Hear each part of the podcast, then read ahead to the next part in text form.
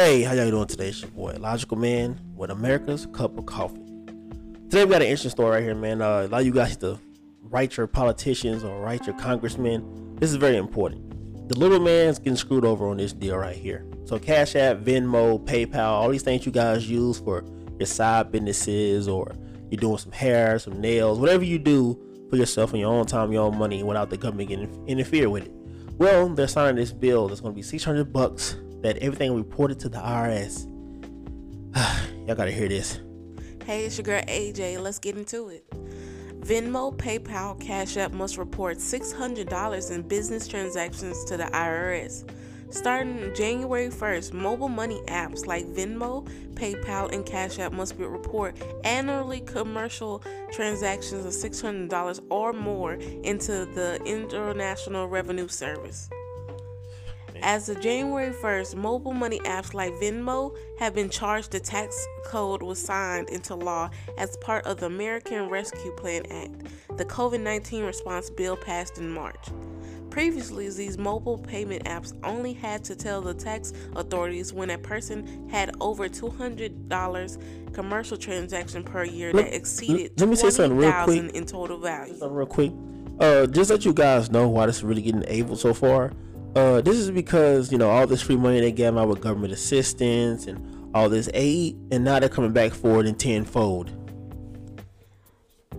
Starting January the 1st, the IRS said if a person incurs more than 600 annually in commercial payments on an app like Venmo, then Venmo must file a furnish a form 1099K for them, reporting on all the commercial income they collected through the app. The tax reporting change only applies to the charges for commercial goods or services. So you guys heard that? That's basically a 1099 they're gonna put on you. So basically, when you guys uh you wanna when you're cutting hair, you're doing your little transactions, and don't forget this whole thing is for a whole year. Is not for a month or two months. So if you made six hundred dollars in that year on your little side business, whatever you're doing with Cash App, the government gonna want they tax from that. So if you made six hundred, let's say you made seven hundred and fifty bucks, right? You really made 600 or less because the government want they tax for that six. Yes. In an executory document on the next tax changes, the IRS said that the changes also apply to people who sell items on the internet auction sites like eBay, people like who have holiday craft business. So as long as they accept credit card payments through these apps paypal says both paypal and venmo offer a way for customers to tag their peer-to-peer p2p transactions either personal friends, and family are goods and services by choosing the appropriate uh, category for each transaction, meaning that the small guy is pretty much good in the fact as long as you do not have a business account that you will be uh, pretty much safe. If you keep your uh, transactions and all the business uh, that you do do on personal. Yeah, that's that's to an extent because you want to understand there's gonna be a loophole around that. Even when you try to do keep it personal, they're going to still get their taxes because so they can't you can't put every transaction as personal. So it's going to be some way they'll get around that too to make sure you pay taxes on that. They're probably going to say, well, the personal can only go up to four hundred dollars maybe or eight hundred dollars maybe something like that, or you got to get taxed for it because you know think about it.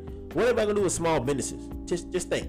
I got a small business. They're gonna charge me for six hundred bucks for the whole year. Like if I go over six hundred bucks the whole for the whole year, I'll get taxed. So what I'll do, I'll keep most of my transactions personal, not business. But guess what happens then? When the IRS, because they're to report anyway, no matter what they tell you, they're still going to report it to IRS. They're going to say, wait, what is this little extra money you're doing for personal? What are you doing? The IRS will come out at you and talk to you and be like, hey, what is going on with this? Why is there over $1,500 or 3000 in personal transactions? What are you doing to be sending this money to somebody else? Uh, what is going on with your business account? Last year, we checked before this law went in with uh, Cash App, Venmo, and all these other processes you were literally making the same amount here on your personal. So they'll add it up and they'll say, guess what you did? You tried to avoid taxes. And that can lead to jail time. And look into this. Users should select goods and services whenever they are sending money to another user to purchase an item, like a couch from a local ad listing, or concert tickets, or paying for service PayPal sales. Let me add to this one more thing too. You guys remember what it said about eBay, right? eBay so these little YouTuber dudes or whoever's out here doing the little hustles at yard sales and going to YouTube and reselling stuff, and they easily crack over maybe five to hundred bucks in what four months. Remember, as soon as you hit six, you are being taxed. Understand that. Okay.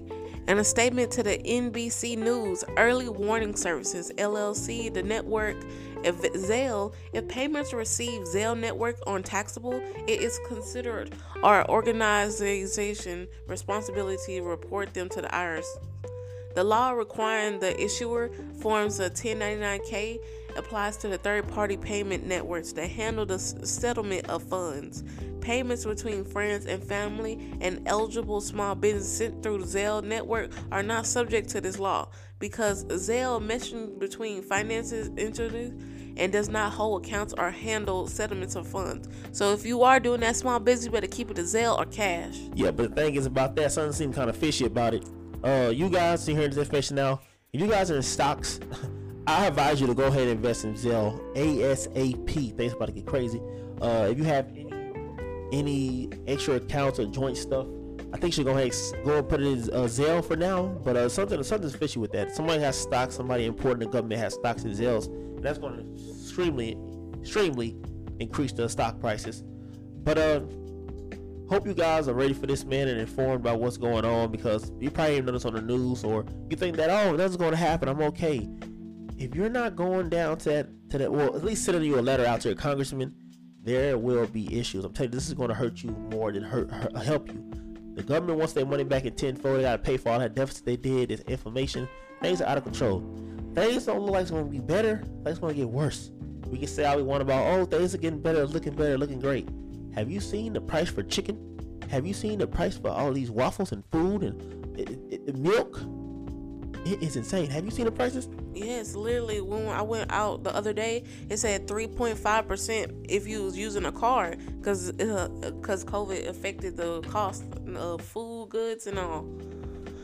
Well, you heard it here, man. I want to thank you guys for watching, man. This is your boy logical man with America cup of coffee. And this is AJ.